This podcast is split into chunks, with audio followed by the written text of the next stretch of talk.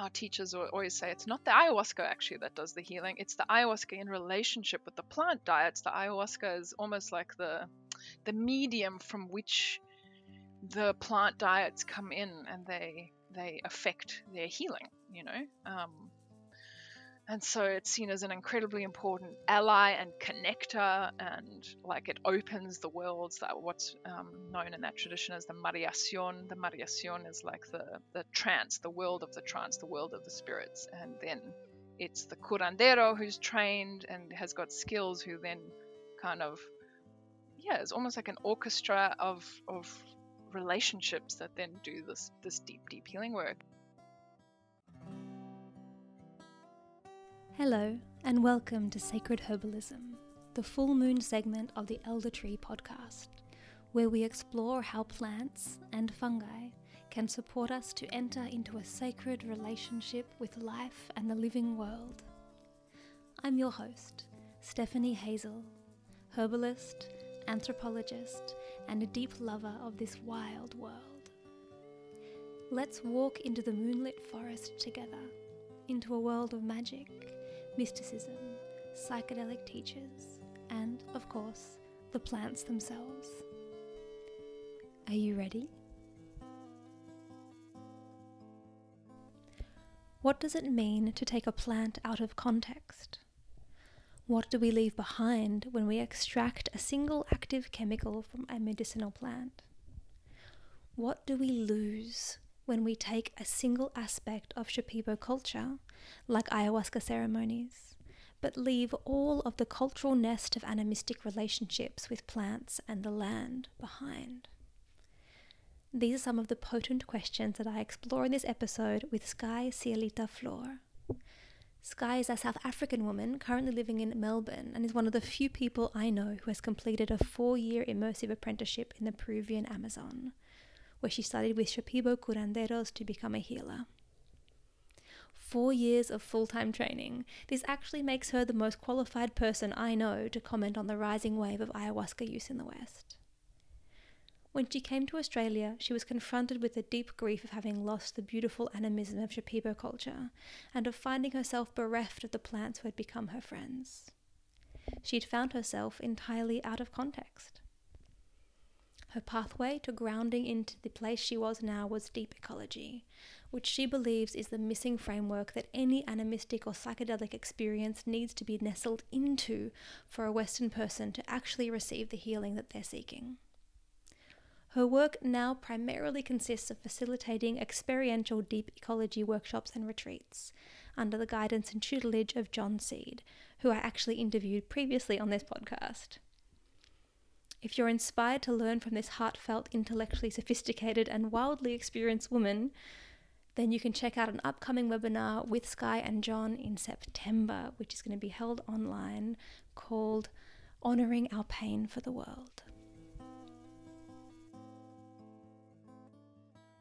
I'd love to know about some of your early experiences of plants and relationships with plants. I know that you grew up in South Africa, and so there's a lot of amazing plant wisdom in that land and very yeah. different plants from the ones that we know here. Uh, would you share a little bit about that early experience of plant connection? Yeah. Um, wow, I feel I'm feeling tears in my eyes just thinking about it. Actually, um, yeah, I grew up on a little um, farm or homestead um, just very close to the Magaliesberg Mountains in South Africa. Mm-hmm. And my mum, my mum was a herbalist. She had her own herbal apothecary called Fever Tree when I was growing up. And she had a still, a plant still. And yeah, I feel like I, I just kind of was exposed just through her own excitement and enthusiasm. We always had like herbal um, books on the on the coffee table in our lounge room, and she always tended a really beautiful herb garden in our backyard. So I just remember almost every single day just walking these little stone pathways that she'd created, and you know we'd have all the plants, had the salvias and the rosemarys and the lavenders and the chamomiles and oh, just like everything, you know, just growing there. Um, and then she had this gorgeous still and her friend she she ran fever tree with two friends of hers one of whom was a inyanga inyanga is like a traditional um, south african herbalist, but it, I guess it goes a little bit further than just herbalism, like, you know, in maybe into the realm of like vegetalista, like spirit spirit um, herbalist. And so she was traditionally What trained was that word again? Inyanga, Inyanga. So you have we have Inyanga. sangomas, which are very well. I think the name sangoma is a bit more well known. Um, and sangomas are, are like our, I guess our shamans or our curanderos back home in South Africa, and they work with plants, but not they're not like herbalists necessarily. Whereas Nyangas are, you know, like yeah, African South African herbalists, but with that extra layer. Um, yeah, so one of their their trio was an Inyanga. So they had a lot of African plant medicines, traditional medicines as part of their apothecary, and, and I used to just go along while they gathered medicines and I still have memories of like walking through big like lavender fields with my mum and her friends and you know all of us coming homes with armfuls of, of lavender to go into the into the still and yeah they were making hydrosols which is yeah, something that at that time, like there wasn't a lot else. I, I didn't know of anyone else. I mean, I was a child, but I don't I don't remember or recall anyone else doing that um, in South Africa at the time. I, there, there might have been, but yeah, it was it was a beautiful way to be kind of exposed to the plants and. Yeah, she was the kind of mum who would like force feed you spirulina, you know, when you were sick, and like put like olive leaf um, tinctures in under your tongue when you were not feeling Yum. yeah, yeah, yeah, totally. Yeah. So Wow, what a beautiful way to meet the plants to be growing up in such a rich herbal environment. I think it's something that very few people have had, and to then be working with plants yourself as an Yeah. adult, there's a beautiful quality of lineage in there that mm, that is quite potent. yeah, yeah, I feel really lucky that I was open to it. Were there any plants in particular that were really meaningful to you as a child that you felt you had a friendship with? Oh, so many actually. Um, so my bedroom window um, faced out towards one of our, our horse paddocks, and right outside my bedroom window was a big lavender bush. So, yeah, I just remember growing up with the scent of lavender every single day of my life, and yeah, it's still a plant that I feel really close and connected to. Um, yeah, some of them are very, I guess we could even call like common, or you know, some folks might even think of them as boring. But rosemary was one that I've always, always loved, um, and still to this day, like I, I have a rosemary at every house that I live in. And actually, the last house I lived in, I was really struggling to get them to grow, and it was such a source of, of frustration for me. Um, yeah, so I guess, you know, what we might think of as the common kitchen herbs were always very present, but in terms of the African plants, Sutherlandia was a very common one that, you know, my mum felt really passionate about. I don't know if you know or have heard much about Sutherlandia, but there's, you know, quite a bit of research now around its activity with cancer. And so at that time, there was a lot of um, curiosity about it because I think that research was quite emergent at that moment when she was, you know, running her apothecary. And then um, African potato was another one. Um, hoodia, which is a kind of succulent. Like there's just so many beautiful plants from that land that I, I really miss. Um, yeah, the, the, the plant knowledge of that land is really deep and I guess comparatively available um, to here in Mm. my experience so far in my few years of living in Australia. Yeah. So I miss that as well. Did well. you ever go out in the land like wild harvesting plants with your mother or with a Nyanga that was part of her work team? Not so much the the African plants, no. Like most of my harvesting experience when I was young was was the lavender, the rosemary, you know, because because the still I was I was hopeful mostly harvesting for the still, and the still requires large amounts of aromatic plants, um, pre- predominantly, as, as I'm sure you know. Um, yeah, so I think most of the memories are around yeah those kinds of plants for that. Yeah. And as you said, they might sound boring, but I think that there is um, a real power in these plants that are in such close relationship with humans and have been for such a long time. And for a lot of people, you know, for me, the closest plants in my childhood were chamomile and peppermint because they were Yeah. the teas that I drank every day of my childhood. Totally. You know, they had- all these associations. A peppermint for me was a bedtime. For some reason, the bed, my bedtime tea was peppermint, not chamomile.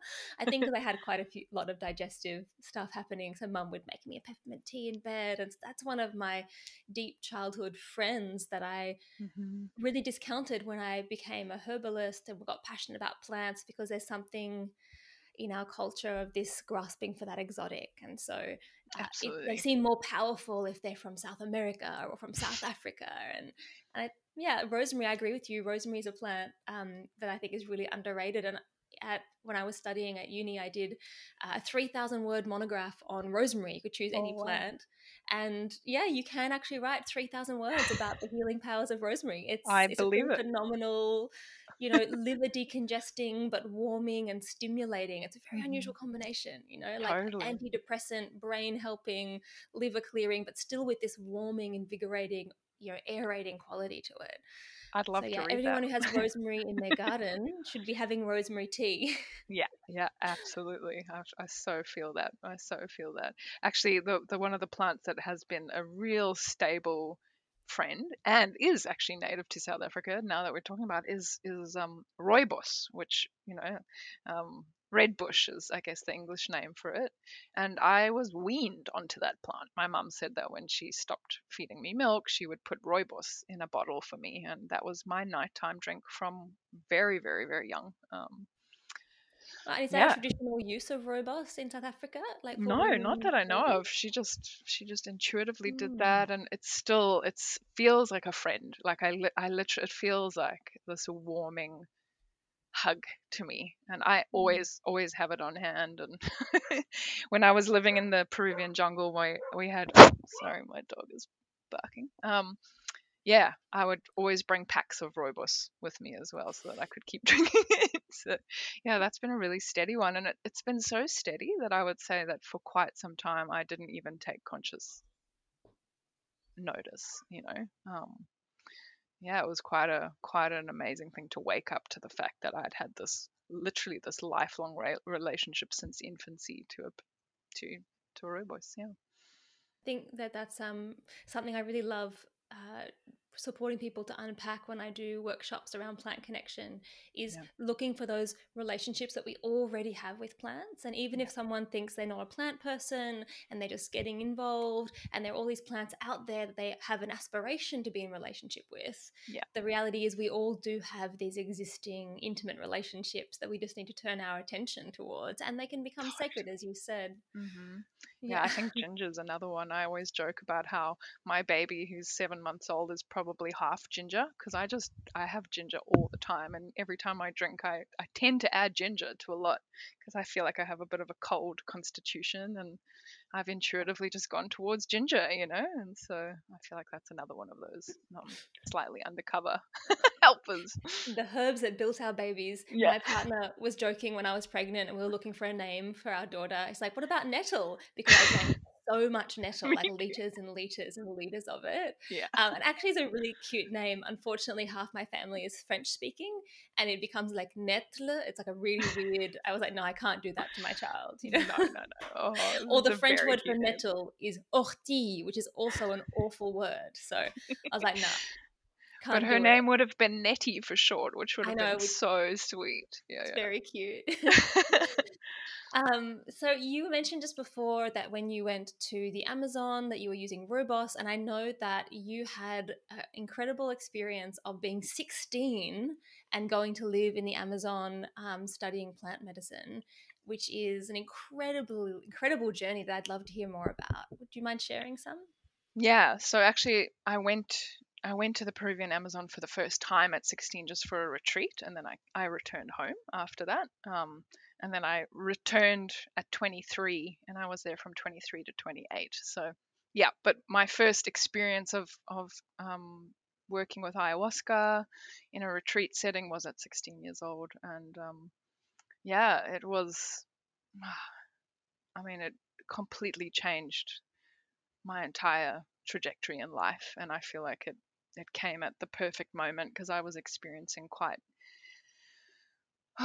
quite deep severe um, death anxiety actually. Um, you know the the atmosphere in south africa there's a lot of fear and Um, I had seen my grandmother passing away from cancer just a few years before, and yeah, I grew up in a kind of rationalist, materialist household in the sense that I wasn't given any kind of um, cosmology for meeting impermanence and the reality of of death and awakening to that um, was terrifying for me as a child and i and i ended up becoming like comp- like i could not sleep well at night without thinking about it. It was just really took over my my days and nights and started experiencing panic attacks all kinds of things essentially. And my grandmother the same one who passed of cancer she left me an inheritance a small inheritance and i used that to fly to peru at 16 and participated in an ayahuasca retreat. And yeah, my parents were very cool. they let me go. Um, Clearly.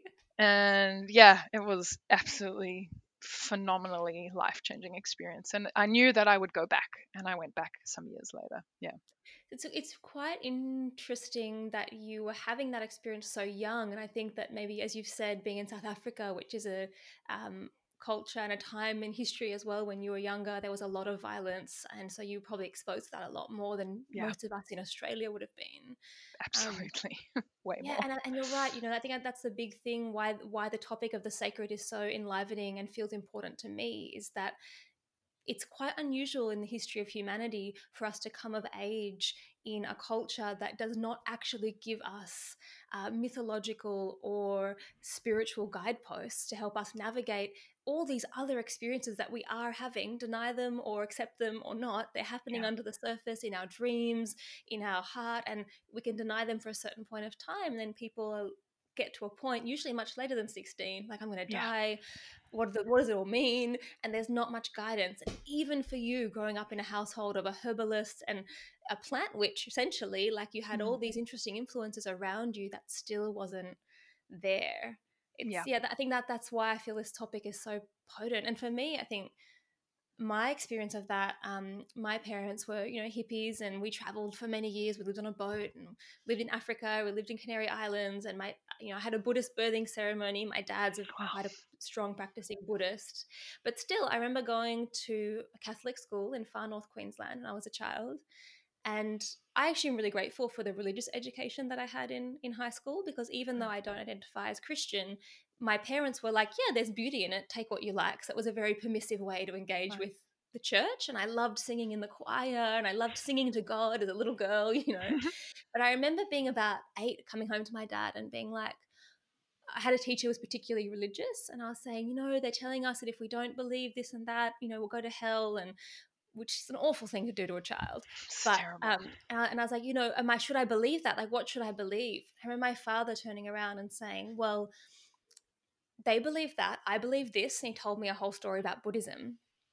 Um, but that's not what you believe. You know, part of your journey of being alive as, a, as an adult and a human is to find what you believe to be true for you.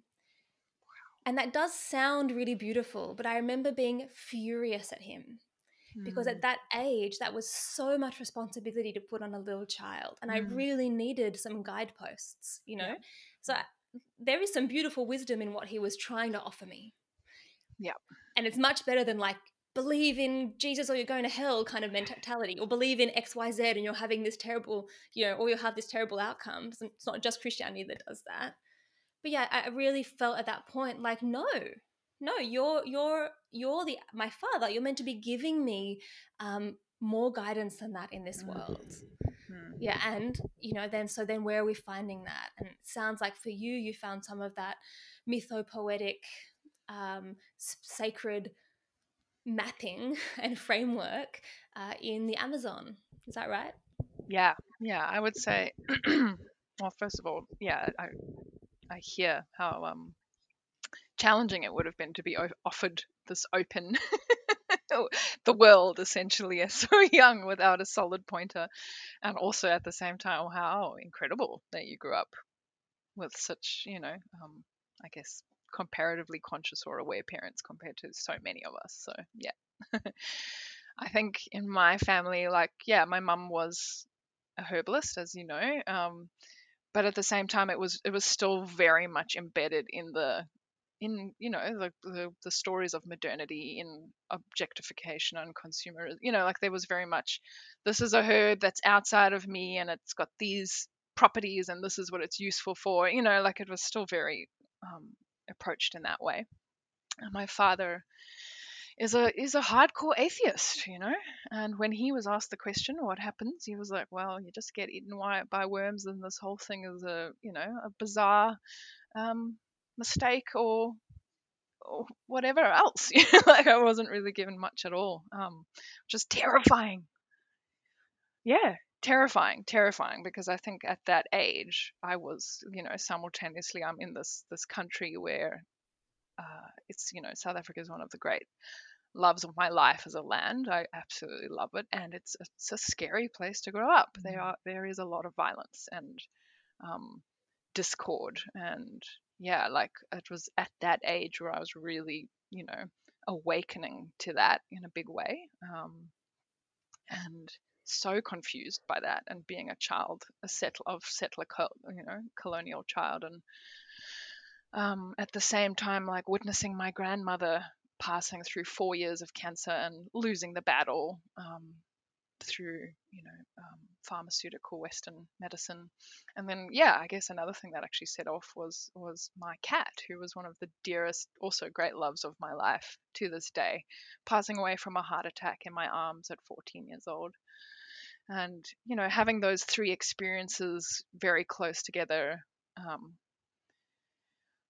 and just not having any kind of guidance or framework for holding that um, is it's a it's a deeply scary um, place and I, and I feel like actually so much of our culture and, and the things that we spend our time getting busy um, focusing on can be a, a way to like not not feel that you know to kind of like paste over that that truth. Um, yeah. So mm-hmm. anyway, I couldn't do it for whatever reason. Avoidance and, of death. Yeah, totally, totally. Yeah. Um, denial of death, that great denial of death. Um, At great that, cost to ourselves and the earth oh, around us. Abs- it's interesting. It's so interesting much. for me that you've um, that that was your impetus to go to meet ayahuasca because bringing my father back into it. Interestingly, he asked me at one point, you know, maybe five years ago, you know, well, what do you get from your experience with ayahuasca? He was really curious. And, um, you know, being a Buddhist, he's very interested in soul and spirit. And I sat there and really thought about it. I wanted to give him a real answer. And I came to the place of being like, well, I think the one thing ayahuasca's taught me is that she's taught me how to die. Hmm. Yeah. I and I don't know that you know, I wouldn't say that to anyone, right? But but my dad, being who he is, he, he and I said that, and he was like, "Oh, well, that is very worthy." So that's yeah. very important. You know, like Buddhism is very focused on that moment. Well, his strand of Buddhism is very focused on that moment of death and how important that is, and knowing how to die being really important. Yeah, yeah. And I, I identify largely as a Buddhist myself, and um, we know um, personally when I was living in Peru. we had whole Buddhist sanghas come on retreat with us, and actually um, had a Tibetan Buddhist Lama come and train to offer ayahuasca to his um, Sangha. Yeah. yeah. One of the many stories we have from that time. Yeah. Um, and do you relate to that at all around learning how to die? Absolutely. Absolutely. Yeah. I feel like that has been a massive um, transmission from the medicines to me. Uh, surrender and death again mm. and again and again and again. Yeah. Well, they're so related, right? Like death is the ultimate surrender. So when yeah. we're sitting in an experience that's really potent and terrifying, as ayahuasca really can be, and, yeah. and kind of should be, I think, then having that um, moment where you're feeling like I need to try and control this, and surrender is letting go of control. Totally. Well, that was my very first ceremony at 16.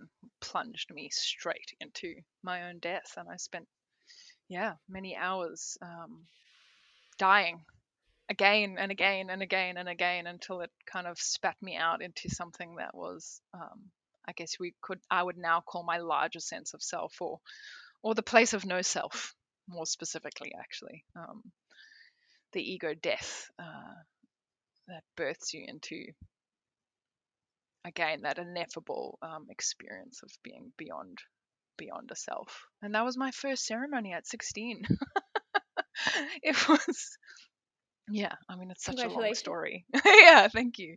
But I just knew, I just knew that that was going to be m- part of my work. But the plants were very explicit actually on my third ceremony. Um, I was told to go and study Chinese medicine. And I didn't know anything about Chinese medicine at the time. I didn't know anyone else who had studied Chinese medicine, but I have found myself in the ceremony just, uh, uh, you can't see what I'm doing, but I was intuitively doing acupressure on myself and like working along what I now know to be the meridians, but I didn't know that that's what I was doing at the time. And um, yeah, I was really, um, I guess you could say, almost obsessed with finding because in South Africa there was no place to to study Chinese medicine. Uh, so I had made plans to like go and move to China or Cambodia and study it there. And just as I was about to leave, this is now a few years later after this experience in the jungle, I ended up um, entering into a traditional Chinese medicine apprenticeship with a doctor of Chinese medicine in South Africa, but it wasn't a school. He was literally a doctor of Chinese medicine from Mauritius, of Chinese lineage, from a very long lineage of practitioners. And he was just accepting a handful of apprentices, and I managed to to worm my way in by some great synchronicity into this apprenticeship. And I'm so grateful that I had that. I had three years of intensive study with him.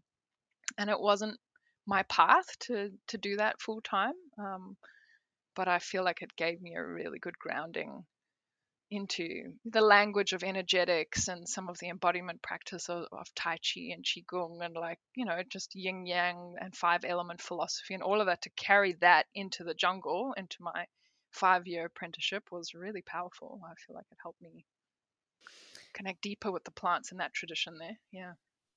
I could go into a whole thread of conversation with you around that interplay, I'd be fascinated. But I actually really want to hear more about what the shape of your five year apprenticeship in the jungle was like. Like, tell us more about that, please. Yeah.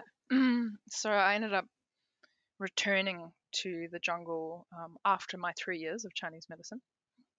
Um, actually, with a year of, of wilderness guiding in between. I'm quite. I had a, a lot of a very eclectic early years. um, yeah, so then I went I went to Peru, and my first year was a bit um, fumbling. Like I didn't really know. I knew I wanted to study. I didn't know who I wanted to study with yet. I didn't have a plan. I just kind of arrived. I didn't have Spanish yet, so I knew I needed to get Spanish. Get Spanish. I'm still getting Spanish. I'm I'm not that great at it, but I'm it's functional. um, and so, yeah, I spent the first year just volunteering at different centers and finding my way to different teachers and, and, you know, I guess being exposed to actually quite a wide array of different traditions. Like there's the mestizo traditions, and then I guess the Shipibo, who I did end up studying with, um, are also really well known. But there's a lot of other approaches to ayahuasca, and they're really quite different. Um, and so I, I still chuckle when people talk about I sat in ceremony with ayahuasca because I feel like ceremony and ayahuasca can mean and can be such different things for so many different people. Yeah, anyway, so I, I was really fortunate. I got to study with a mestizo and do a dieta with him um, for a few months. Volunteered at another center with a Witoto curandero for a few months, and I got to experience dieta and ceremony with quite a few different people and different approaches. And toward the end of that first year, I found my teacher. Um, and this is actually a family of teachers because his whole family practice, including his wife, and I ended up in apprenticeship um, in the Mahua Lopez lineage um, of uh, within the Shipibo tradition. And I was simultaneously mm-hmm. um, working as a facilitator at the Ayahuasca Foundation, and that's kind of how I funded my my apprenticeship. So I, I was able to kind of sit in ceremonies because my job was to be a facilitator on retreats um, with my teachers, as well mm-hmm. as a translator and also as a student. So while we were facilitating and taking care of all the mechanics of retreat, which is a lot, um, we were simultaneously being instructed on how to gather plants and prepare medicines. We sat in on all the consultations, and we were also um, very rigorously trained in ceremonial facilitation. So mm-hmm. right from the get go, we were, you know, being trained in singing icaros and doing dietas. And so yeah, I would have these kind of concentrated experiences of of sitting in retreat with my teachers and watching them, yeah, um, treat people of all of all kinds, with all kinds of of reasons for being there. Um, when I first got there, ayahuasca wasn't so known or popular, like it wasn't a household name yet. So a lot of the people that were finding their way to us were folks who were were in deep need or were were like deep seekers, you know. And I feel like it changed later on as it became a bit more popular. There was a lot more um, younger folk coming for the sake of exploration, which is you know that's valid as well. But it, the scene changed in my in my time there. Um, yeah, and we got to experience and uh, witness our teachers um, treating all kinds of things. You know? And just to be clear here, so the ayahuasca experience was part of that treatment process, but it wasn't the entirety yeah. of it. And there were a lot of other types of healing plants and healing practices that were being used. Would you mind speaking about that a bit? Yeah, actually, thanks for for naming that. Um, so I would, yeah, I think what happens is that often folks think of it as ayahuasca, and even I'm using that language because that's just how it's spoken about now. But yeah, the retreats were curanderismo retreats, and we were studying curanderismo, which is an entire tradition of medicine of which ayahuasca is a part. Um, now, obviously, a lot of the folks that were coming down on a retreat were seeking out ayahuasca explicitly, but you know, we got to witness our teachers treating a lot of locals where ayahuasca is just not even a part of the treatment at all, you know. And, you know, a lot of the locals actually thought we were all mad for wanting to to drink as much as we did and, you know, actively seeking it out because it's not actually always a a part of well often actually it's not a part of the treatment only if it's seen to be necessary sitting in on ceremony is is very common um, so because, people, local people, are sitting in on ayahuasca ceremonies without actually participating in or taking in ayahuasca into their own bodies. Yes, yeah, yeah. So in that and tradition, what is the appeal of that for people? Yeah, so in the curanderismo tradition that we studied in, um, we work with the medicine, or we drink the ayahuasca as as a as a curandero because it kind of enhances the sight. Um, so it allows us to see into our, our patients and to diagnose what's going on. And it also opens the channels of connection with our um, plant allies, which we have built through, like, these are deep relationships that we've created through the process of dieta, which is like the keystone of that whole tradition. And I would say, you know, um, the part that I didn't get to before was, you know, between each retreat, we were going into dieta and like building um, like deep connection with different plants. And so the point of drinking the medicine is to to connect with your um, plant allies and then to allow them to move through your songs, which are known as icaros, um, into the patients and do do work. So essentially, your voice is like a a channel or a pathway that your plant based relationships move along and they they do really deep intricate um, work which sometimes you are like consciously aware of everything that's happening and sometimes you're actually not. You're just kind of yeah literally the channel for that work to take place. That's so potent. There's a few things there that i want to unpack with you. I think one of them is the way that that has changed as it's come into western culture the mm. kind of some of these aspects of the curandero tradition of healing have come into the Western culture in a really strong way. Primarily, the use of ayahuasca as a kind of peak experience slash spiritual healing journey, right? Yeah. And you know, in some ways, I wonder whether that's so in, so relevant for us because we actually do have a kind of spiritual illness that requires some deep remembering of sacred relationship. but I do think I it's really interesting. that. Yeah. Yeah. Well, let's, let's circle back to that. Um, yeah. There's it's still interesting to me that the way that ayahuasca is being used primarily there in the curandero tradition with local people, it's that the healer is taking ayahuasca mm-hmm. because they are using that to strengthen the relationships with the plants and the medicines and the environment, the land, which makes them a better healer because it's the healing happens through those relationships. Yeah. And there's a shift there as we've brought ayahuasca into the Western context. We're very materialist, even mm-hmm. with ayahuasca, which is a very intense psychedelic kind of spiritual experience for many people. We're still very focused on no, the healing happens with the molecules. When the molecule mm-hmm. goes into my body, that's when I'm healed. It's, it's mm-hmm. a really interesting switch from a relationship to material. It's completely. It's like an, it's a world changing shift, really. Um, and I feel like that was really like the deep part of what I received over there was this incredible transmission of um, you know lived transmission embodied transmission of a worldview beyond you know the rationalist materialist objectification worldview you know and living animism practicing animism.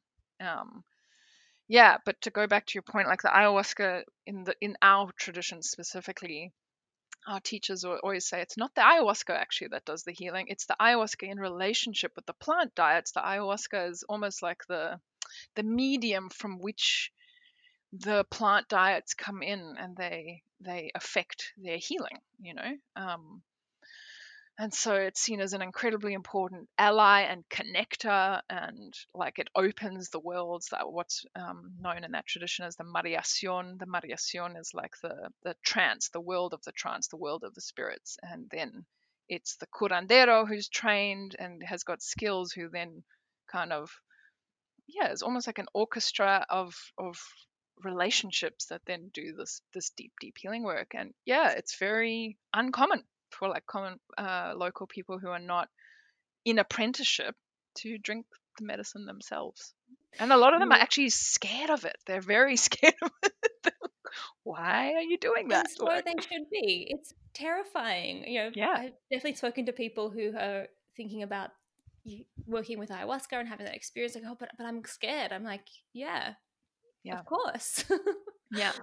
Yeah. and it's the same with dieta like dieta was considered a very um like curanderismo like apprenticeship specific activity mm-hmm. a lot of the time. Um there's there's such a thing as a healing dieta which is a is a you know a set of prescriptions dietary prescriptions where you would be eating in a certain way and restricting certain behaviors like for example not having sex or in some cases you know like not going into direct sunlight or you know whatever the restrictions might be in combination with ingesting um, your the healing plants that have been seen to be necessary through usually through a ceremony or as some kind of diagnostic process. And um, yeah that that kind of dieta is very very common for patients but the the the dieta of building relationship with the plants for healing work is not really done outside of apprenticeship. Yeah. So let's go into this concept of dieta because I think it's something that is really interesting and I think important for us to understand and Definitely. not very well understood. Yes, um, so dieta, highly misunderstood, I would say. So dieta in Spanish, the word literally means diet. So um, what you're when you're talking about a healing dieta there, I think the closest thing that we would have would be a detox. Maybe you've seen a herbalist or a naturopath or a Chinese medicine doctor, and they've said, okay, you're working with this issue, then um, here's your prescribed diet. There are detox mm-hmm. you're going to be on, your cleanse, you're going to have juices and no coffee and alcohol, and then here's the herbs you're taking. So yeah. like it's a healing program or a detox is quite similar. But then this other yes. kind of dieta that you're talking about, this curanderismo apprenticeship dieta is something that we don't really have in the Western tradition. Um, and my understanding of it, I'd love you to flesh that out. I'll just share my understanding sure, and then yeah. please add, embellish. My understanding is that it's a process of going into a kind of retreat, sometimes also often on your own, mm-hmm. and having a very restricted fast like diet and working with a specific plant and it could be for weeks or months mm-hmm. and that mm-hmm. you're meeting this or years. Wow. Yep. So you're working with a specific plant that might be a particular medicinal plant from the jungle, and you are drinking it as tea and bathing in it and dreaming about it and potentially using uh, ayahuasca as a gateway opener to mm-hmm. enable you to communicate with that plant more yeah. and that there it's a kind of contract you're making with that plant to say yes mm-hmm. i want to carry the medicine that you have please yes. teach me and i will follow the instructions yes yeah, yeah, excellent um, overview. yeah, I think a lot of folks are trying to because they often get confused the two two kinds of dieta.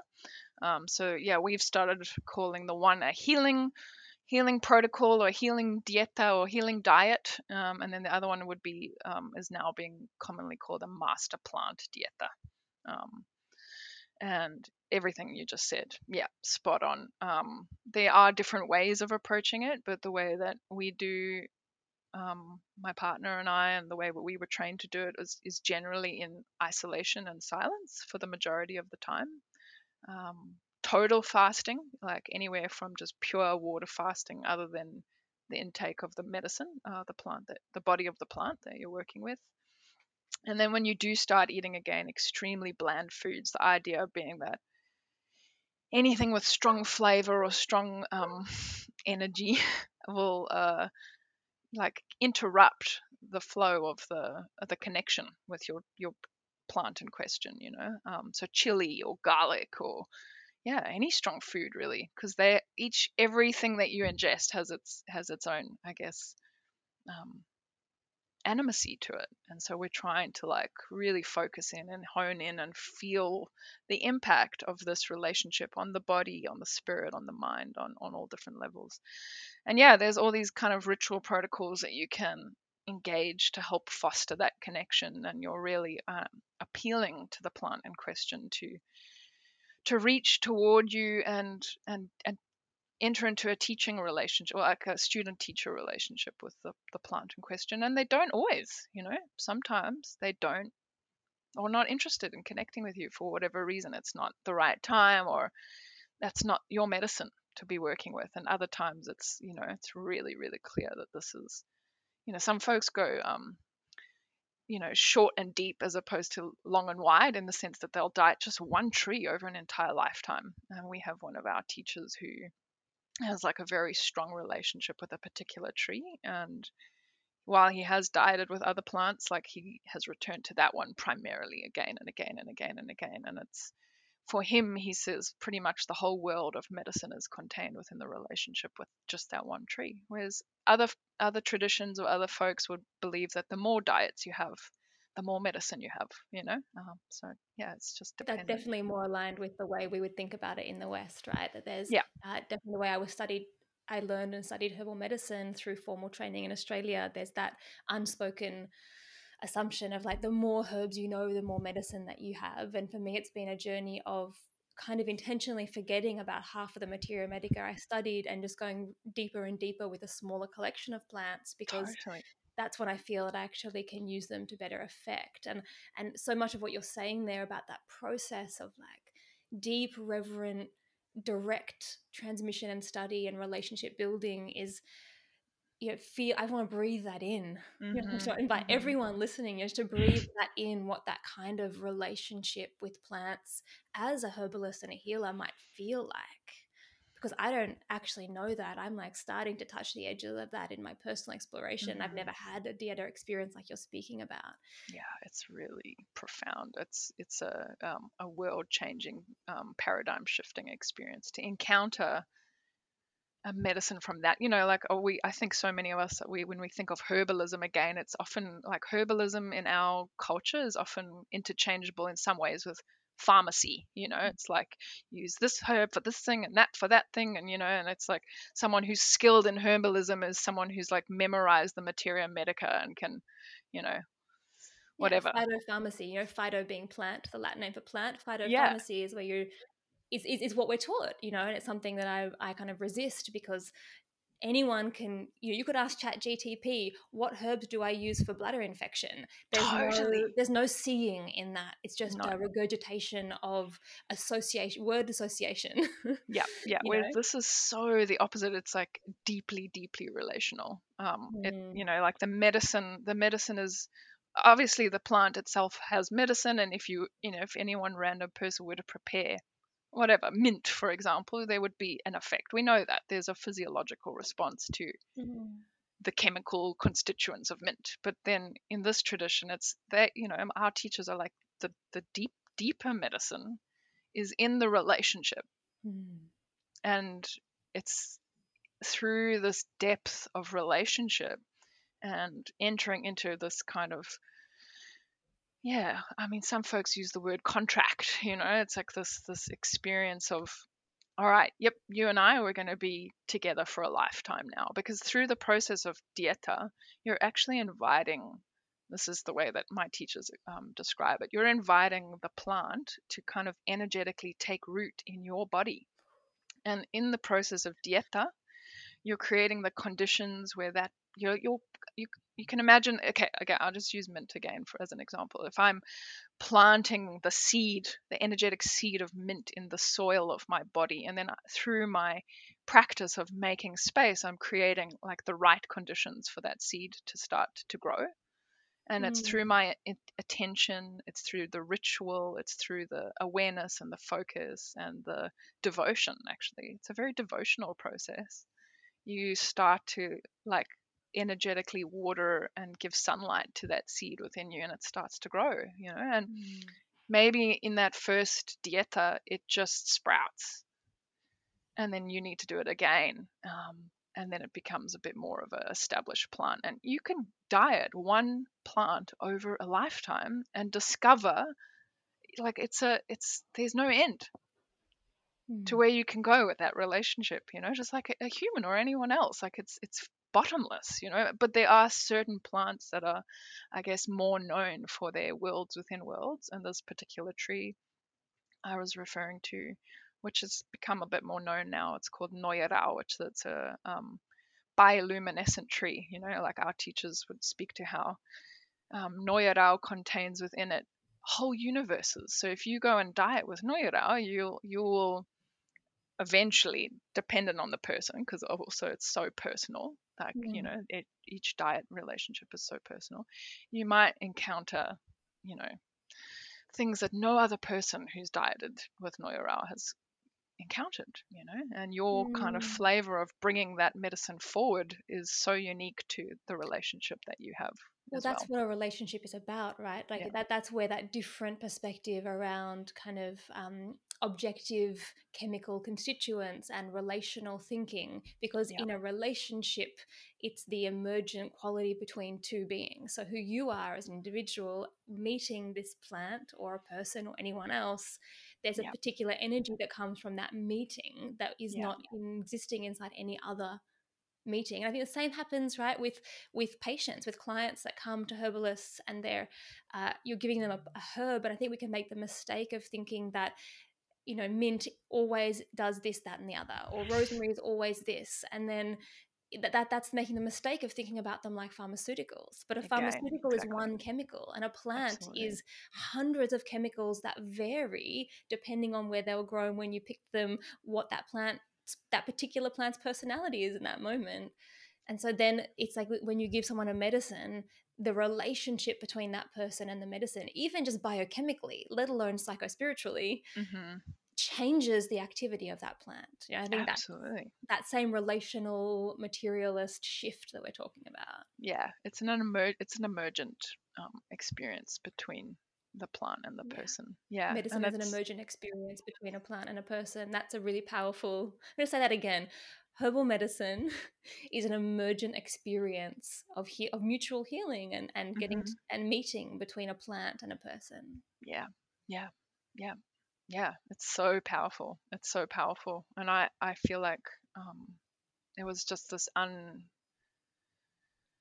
um, yeah this this gift that I never experienced. I never expected to receive. Really, um, I didn't know that that was what I was going to receive. Really, and um, mm. it's that's that's the piece that I feel unfortunately is is being um, cut out and lost a lot as this tradition is, is being kind of decontext as as the medicines are being decontextualized and brought to the West. I have I have such grief mm. because folks do not know what's being left behind. Yeah, I feel tears actually. Yeah, they don't know. Like that's that is the medicine that we need as Westerners. Um, is the relationship it's not the peak experience. It's not the lightning flash of, of ecstasy that'll be gone, you know, next time you get in a fight with your partner or whatever. You get mm. it's like it's the relationship and the the skill in building relationship and the the feeding that soil of relationship. Like that's what we've lost in the West. Mm. That is what we're seeing the consequences of in our culture and you know in this devastating ecological unraveling that's happening. Um, yeah. And that was so clear to me. I was like, wow, if we actually lived this way all the time, like what we're seeing taking place could not take place. It would not be possible, actually. Um, yeah, in my opinion. Yeah. Yeah. Thank you. Yeah. Sorry. I just feel quite passionate. Yeah, and so you should be, you know, like you sounds like you had an experience that very few people in the West get to have of of actually getting to feel what it's like to deeply and fully be living in relationship mutuality and reverence and connection with the plants and the land around you and what that brings you and it sounds like it was a deeply nourishing healing and like rightening experience like it it righted you in yourself and in the world and that's Yeah. actually what so many people in the west are seeking for our own Yeah. healing in our deep hearts and souls and all of our anxiety and stress and disconnect and confusion and existential angst that I think, and you know, you are speaking as well, is coming from that place of ruptured relationship with with the living world, with Gaia, with our I- mother, with the rest of our body. You know, it's like yes. it's like we've cut our heads off, and our heads are sitting there being like, "Hmm, I wonder why I feel, you know, so out of. I feel, I feel so disconnected." I feel like it's the deep wound in the psyche of Western culture that Mm, most of us don't even know is there, and we're running around exactly as you said, like headless chickens, or more, more like chicken heads without the body. You know, trying to Yeah. figure out what's really going on and trying, you know, all these different approaches and medicines, and oh, maybe I just need a better job or a better partner, or you know, more money Mm. or whatever it is to try and, and meet what I feel is this deep relational rupture at the core. Um, or maybe I need to go to an ayahuasca retreat and have ayahuasca three times and blow blow the hat off my head. And then that's going to suddenly fix all these problems. And I definitely see that in that community. Um, massively. there's I, I so much sorry. to be learnt there. And I definitely have been, you know, it's one of the reasons that I've been working a lot with these uh, kind of experiential plant courses, which is in a way I'm hearing you talk about dietas, and I'm like, yeah, that's actually that's what I'm reaching for without really Mm. knowing that's what I was reaching for. It's been Yeah. there's still this sense like how do I how do I invite people and myself into a space of really meeting medicine plants rather than just being like here's the 20 plants for anxiety being like well here's a plant that can sometimes help for anxiety let's really get to know it and work with it and journey with it so hearing you talk about your experience is so inspiring and I, I'd, yeah, I'd love, I'd love for that to develop and grow. That people are having these peak experiences inside a much greater framework, and Yeah. it's interesting as well. People are willing to pay for that peak experience to Yeah. prioritize it financially and time wise. And if you then go, oh, and actually, there's this much deeper process. We're going to give you like lemon balm for for a month. Pay enough for us to make that happen, and people don't want to do that because it's not glamorous. You know, it doesn't Mhm. feel. We've lost the art of subtle communication, and so Oh, we're so you know, ayahuasca is great because she's so loud. so loud. Yep. she's like, "Oh, you lost your ears? Never mind, I'm here." You know, sorry, everyone's ears. Um, and so, like, the, you know, you can you can be completely deaf to the subtle realms and still Mhm. hear her. And these other plants are much more subtle, and we have to Mhm. reclaim that ability to listen and to hear. You know. And the thing is, you know, like the ayahuasca works so synerg like you can feel when you when you start working with them in this way that they're meant meant to go together. Like ayahuasca opens and synergistically connects with these other plants and there's a there's a richness to that experience of I like it's so obvious to me. How do I say this? That that's one of the ways that ayahuasca is meant to be worked with. Less about any random person coming off the street having a peak experience, but rather like entering into this deeper relationship that involves these animist relationships with other plants and bring and you know like seeing the way that she uh, or they weave those connections together um, and opens them up and facilitates the deepenings and the yeah it's it's they're meant they're meant to be together um in my opinion And w- so I'm really curious, like, what you would encourage people who are already engaging with ayahuasca uh, or are seeking to, how, how what you would encourage them to think about. mm, yeah i have a lot on that um i think something that became really clear to both my partner and I when we were in Peru was just this, I guess, this assumption that a lot of us from the West bring that that whatever you encounter in your ayahuasca experience is just um, is just the unfiltered truth without recognizing that we bring all of our store, cultural stories and assumptions with us into the ceremony a lot of the time and, and particularly on the other end when we're trying to make sense of and integrate. Most of us are filtering that experience through our cultural lenses our religious lenses our early you know like there's so many um, layers that it passes through um, and so I think one of the things would be really important would be to just draw attention to yeah those assumptions that you're you're taking with you to the medicine. Because even though you can have very powerful direct conditionalist experiences you always come back into the mind afterwards. And there's a particular set of a uh, language and and ways in which you are now going to interpret that experience um, and it makes a difference. So I guess what has been really powerful for us is um, learning to see learning to see the water that we're swimming in in modernity and western culture and the ways that that impacts the ayahuasca experience and the way we integrate it on the other side. And what we have been become become really passionate about is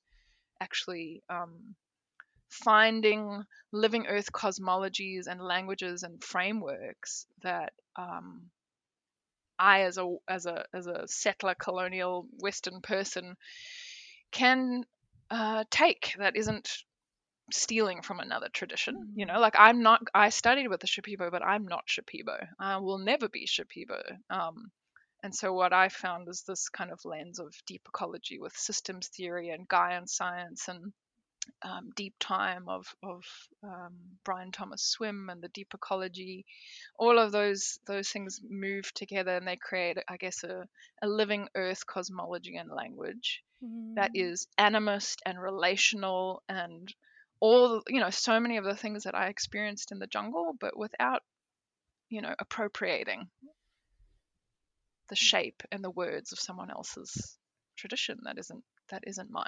Yeah. Not only is that disrespectful and extractive, it also doesn't work as well. Like when you're taking well. a cosmology that is steeped in cultural assumptions and understandings that you just don't have, it is always going to feel a little bit artificial and a little bit contrived. You know, even even if you love it and it speaks to you, there's yeah, there's a contrived nature to it that yeah, I think the Gaian sciences and for me it's a lot about you know paganism has been a big part of that as well like mm-hmm. i think mm-hmm. early early adolescence and reading some starhawk things and really meeting some of these yeah. celtic inspired neo-pagan myth- mythology has been really powerful for me that's felt like oh yeah this is something that i have the right to draw from you know totally yeah this is this, yeah. is my people in some way I'm a student of um of Josh Schrei from the Emerald Co- podcast, and I think he, you know, like something that I really resonate with him and his work is that I feel like he's done a really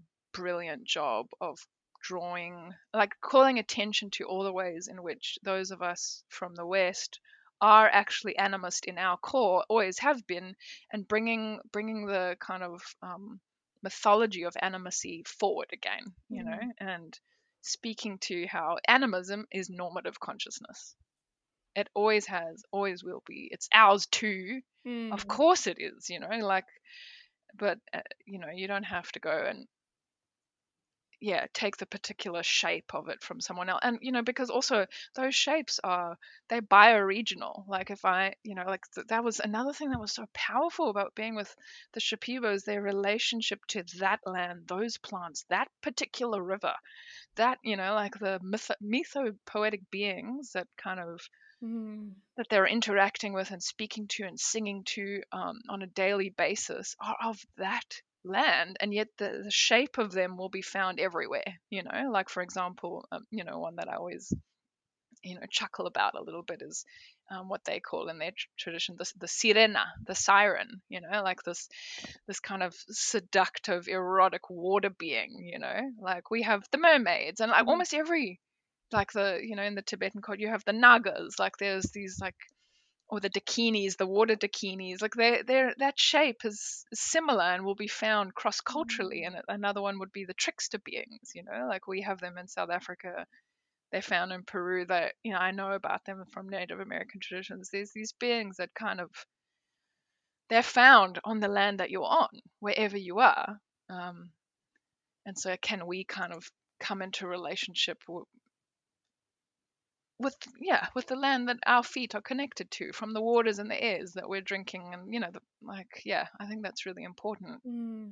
and when you're saying you know they're having relationship with the, that land you don't just mean the amazon you know you mean like that particular 50 acres where their village oh, and extended lands are and absolutely. that particular Noya Rao tree and that mm-hmm. particular river and that's something you know i've moved so often in my life you know from you know cross cross nationally as well and even in australia from cairns all the way down to melbourne that's a big shift in land and climate and plants yeah. and and that's hard for us to develop when we are transient in that way and totally. i think that you know deep ecology you know you said that you've become a student of john seed who was interviewed in the podcast before which is a really beautiful interview if people haven't heard it to get a deeper dive into this deep ecology uh, landscape and and story. I think that yeah. deep ecology, some of those practices are really good practical tools to start developing those relationships with the earth wherever it is that you find yourself. Absolutely. And and that for me was, you know, it was such a gift because when I left the jungle and I moved um, here to Australia, um, my partner's Australian, and he he um, underwent the five year or four year because I was one year kind of experimenting and looking for a teacher, and then four years in um, full time apprenticeship. Uh, we did that together, and yeah, I feel really lucky that we had that experience. Um, but yeah, when we came here, there was just such a sense of bereftness because obviously leaving that incredible place and everything that we were doing there, and this, I guess, also a role that had such a deep sense of purpose um, connected to it but also this incredible loss of vibrant animacy in terms of like the, the waters that we were swimming in culturally and in our day-to-day conversations and you know mm-hmm. interactions with other people were, were steeped in that awareness and um, permission to be in relationship with other than humans and was constantly modeled to us by the people around us and it was so normal it was so normalized that it came out into our day to day, in which here it's actually really hard. Like, even though I had such a deep experience of that over here, like over there, coming here into this incredibly materialistic culture where if you were to do half of the, even a fraction of what we were doing over there, you'd be seen as incredibly weird.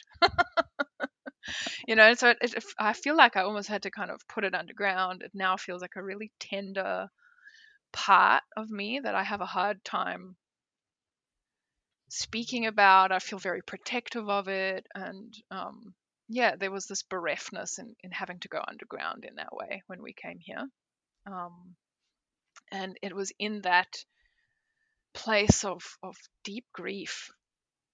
Grief, I guess, also from recognizing like in a new way the intensity of of the wound of our of our of the of the western psyche you know mm. like after having i guess bathed in the, the healing waters for all those years like coming here and experiencing the wound afresh but in a very conscious way um it was mm. devastating and i feel like deep ecology gave of with john seed it like provided a space first to like name the grief all these griefs and mm. normalize those griefs and express those griefs because grief ritual is a big part of that work um, yeah. and has become a really big part of the work that my partner and I now offer. Like I feel like that's that's a whole other podcast really that mm. we could mm. speak to. It's like very very essential part of our practice. Um, but also in in addition to that, he kind of yeah, named and gave language to all these things that were kind of more implicit in our experience in the jungle. I suddenly could talk about them, you know, mm-hmm. using the language of deep ecology and um, the ecological self and the wider sense of self and animism. And, you know, I, I really had to work to like say it because you can't, it's hard to like experience it fully unless you can say the thing. I don't know. I don't know if you've had that experience, but that's been my experience. Like I really have needed to to grapple for the language to integrate such a massive shift.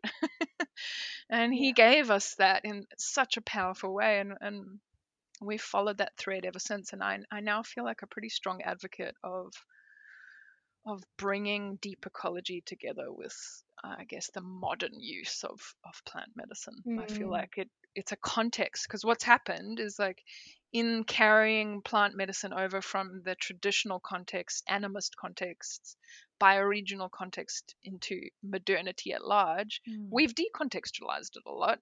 We've focused on the loud, exciting, ecstatic, dramatic part of the process, and we've cut out the legs, basically, the beauty, like all the other bits. And I feel like this is a kind of this is a way of of of wrapping those experiences in um, earth living earth context yeah i yeah. think what you're talking about there when we speak about decontextualization people might say well what does it matter if we take something out of context you know and and that I, you know that that is part of the challenge of the western mind is that we have been taught that it's the things that matter not the not the context or the system that they exist in yeah. and even in quite cutting edge um, philosophy of you know sociology and psychology and organizational management we're seeing systems thinking emerging yeah. in some of the cutting edge western thinking in the world and it, it's a return to a much older ecological way of thinking because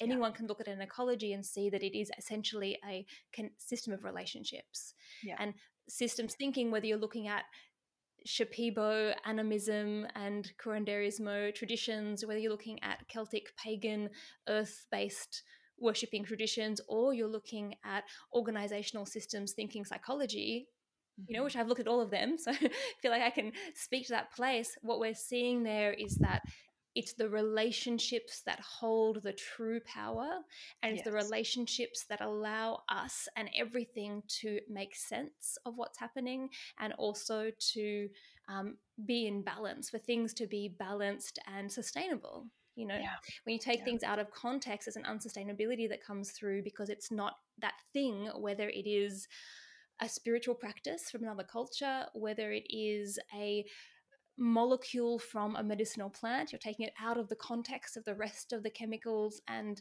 substances that are in that plant, whether it's yeah. ayahuasca coming out of the context of the jungle, or whether it's taking a person out of context and moving them somewhere totally different, yeah. where things get harder, they become less sustainable, there are unintended consequences, and it's harder to make sense of them. So that's when we're talking about context. Mm-hmm. It's so important for things, especially transformative peak psychedelic experiences, to be safely nestled inside a context yeah, that yeah. that holds that experience in a way that is safe and makes sense. You know. Yeah. yeah. Oh, thank you for saying it like that. That was beautiful. Mm-hmm. Yeah. Mm. Yes, I'm hearing that there's this. You're really feeling the dangers, you're seeing the dangers and the risks and the, the great tragedy of losing the context of ayahuasca use in the, the experiences that you've had and them coming out here out of context without that kind of safety net of relationships and meaning making net of relationships. And for you, that deep ecology has been that context that ayahuasca and many other of those kinds of experiences can sit inside of and still make sense to a Western mind. And I would argue that would do a better job than if we brought the whole Shipibo system over, which we can't because that system is land based, you know. land based, exactly. And even for you living there, like I imagine that it came a point where you were like, "This is amazing," and it's and it's not mine. That's exactly the point I came to, and that was yeah a whole other yeah limb of my journey. Mm. Yeah, and it's something I'm still journeying, you know, because I'm South African. I went and did an apprenticeship in Peru, then I moved to Australia, you know, like I've you know I've felt that that shock of being transplanted multiple times and having to really kind of figure out all right well I'm here now like what does it look like for me now? You know mm. like I I you know there was some moments where folks were asking oh, are you guys going to run ceremonies and Shipibo? You know like and it just it just felt wrong. It was like I can't do that because I'm I'm not that and this land is asking me to just slow down and and actually mm. rediscover what what all of those experiences like look like here you know? How do they ripen here? How do they grow here? Um, and it was painful because obviously you know a four year apprenticeship you're there's a p- very particular materia medica that you're diving into you know with our teachers. Like we had to leave our friends behind not just our human friends but all of our plant friends that you know that are not easily accessible here and i wouldn't want like you know so much of the apprenticeship was gathering live plants in a very particular way that's part of the medicine and I was like that just doesn't it just doesn't work in this context. It needs to look different here. It needs to feel different here. It needs to be mm-hmm. informed by the lands here and the story of this land and the story of my own ancestry. And so now I kind of see now I see it as as a combination of of place based in the sense that I'm I'm entering into a deeper relationship with this land the spirits of this land, which are the plants. You know, mm-hmm. we've been dieting with the plants here for the last few years. Um, but also, you know, uh, the river and the actual other aspects of the land. It's not just the plants, you know, it's like you're in a relationship with all mm-hmm. of the mm-hmm. land here, which includes the history of the land and the wounds of the land, you know, like and you know mm. you're also in melbourne so you've i don't know if you've experienced this but when i came here i really felt like the ghosts of this land and it feels soaked in in unexpressed grief that was my mm. experience when i arrived here and i really had to like find a way into a relationship with the ghosts and the and i'm still doing that is you know that's a lifelong journey um so that's one aspect is like very land or terrestrial based connection. And then the other piece that came in really strong strongly for me when I arrived here was actually reconnecting with my ancestry and finding what medicines and gifts and relationships mm-hmm. are mine through through the blood.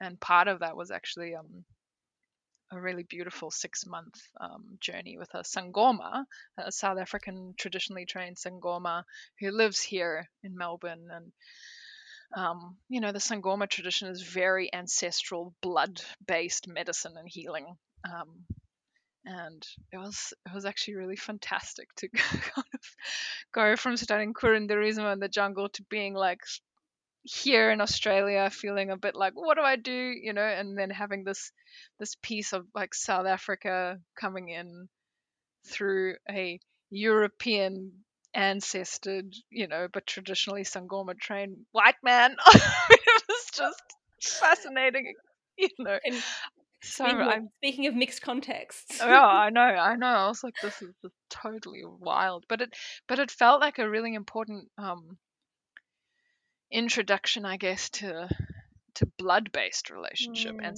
ancestor-based relationship. Part of that context as well. You know, each of our personal context is yeah. also related to our ancestral context and who, who, those people were and what their traditions were and what gifts and uh, wounds they carry that show up for us in our lives. Yeah, yeah, and I feel yeah. like that really actually brought me kind of almost full circle back to some of the I'm using quotations here, boring kitchen plants again. Because I was like, wow, so many of these plants have been with my ancestors for who knows mm. how long, you know, and kind of like starting to really explore the relationships with plants that my mum used on me growing up, yeah. you know, like, and that were outside of my bedroom window, you know, that I didn't, that I was in deep relationship with, but not having this technology of relationship you know like from this new perspective of now having this awareness and this technology mm. of relationship. And you know that's been really beautiful discovery rediscovery of old friends in a new way yeah well. it's beautiful. I actually had someone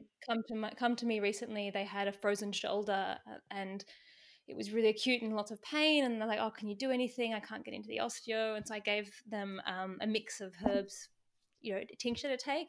But i also went out to the garden and two plants that have some use for that kind of thing. You know, they're not like the ones known for that, but they have an application was mugwort, which is definitely used for pain, yeah. and also yarrow, which is used for bruising and blood moving. And they're the yeah. two plants I had in my garden that felt you know aligned enough and i have deep relationships with both of those plants yeah uh, and so i went out this is a he's a was a french man and not at all you know into this kind of thing. So i picked these herbs for him and i gave, told him instructions to go home and make a poultice on his shoulder. I did say you know like these plants have been found in Neanderthal graves in France. You know, these plants have been journeying with your ancestors and you know whether neanderthals were our ancestors or not they were also being used by the cro-magnons since before you they were actually fully human Yeah. yeah that's Yeah. how long your people have carried this medicine. And That's i saw him just be like oh wow. Something he'd never thought of before and it felt really powerful to hand over those plants with that reminder.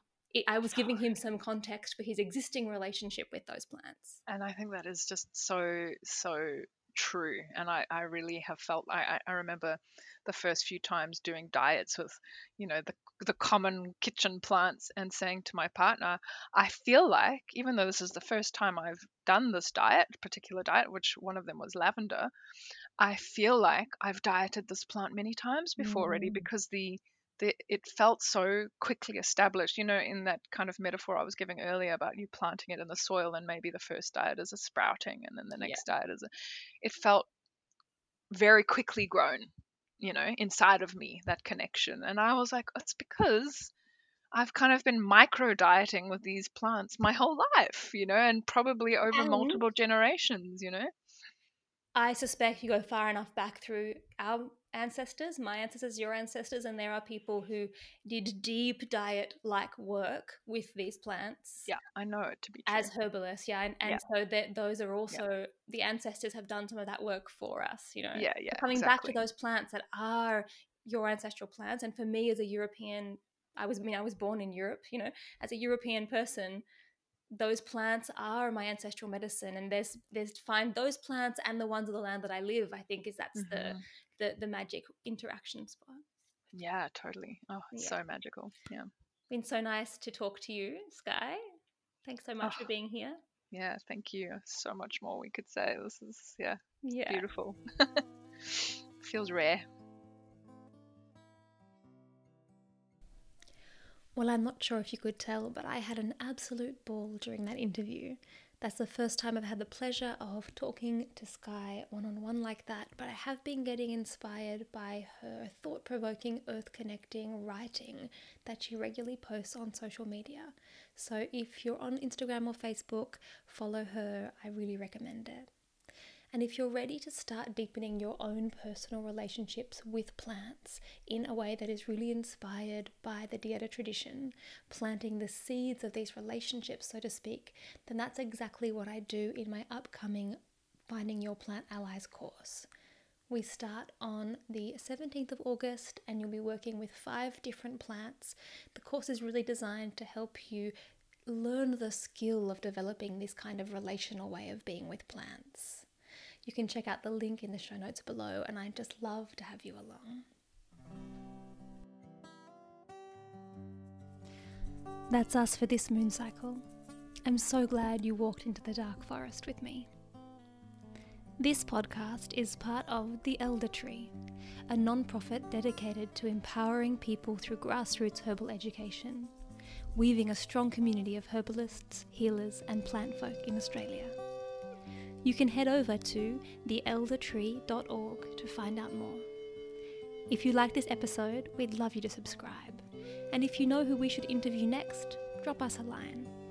See you next month. And in the meantime, may you be blessed with good health and many plants.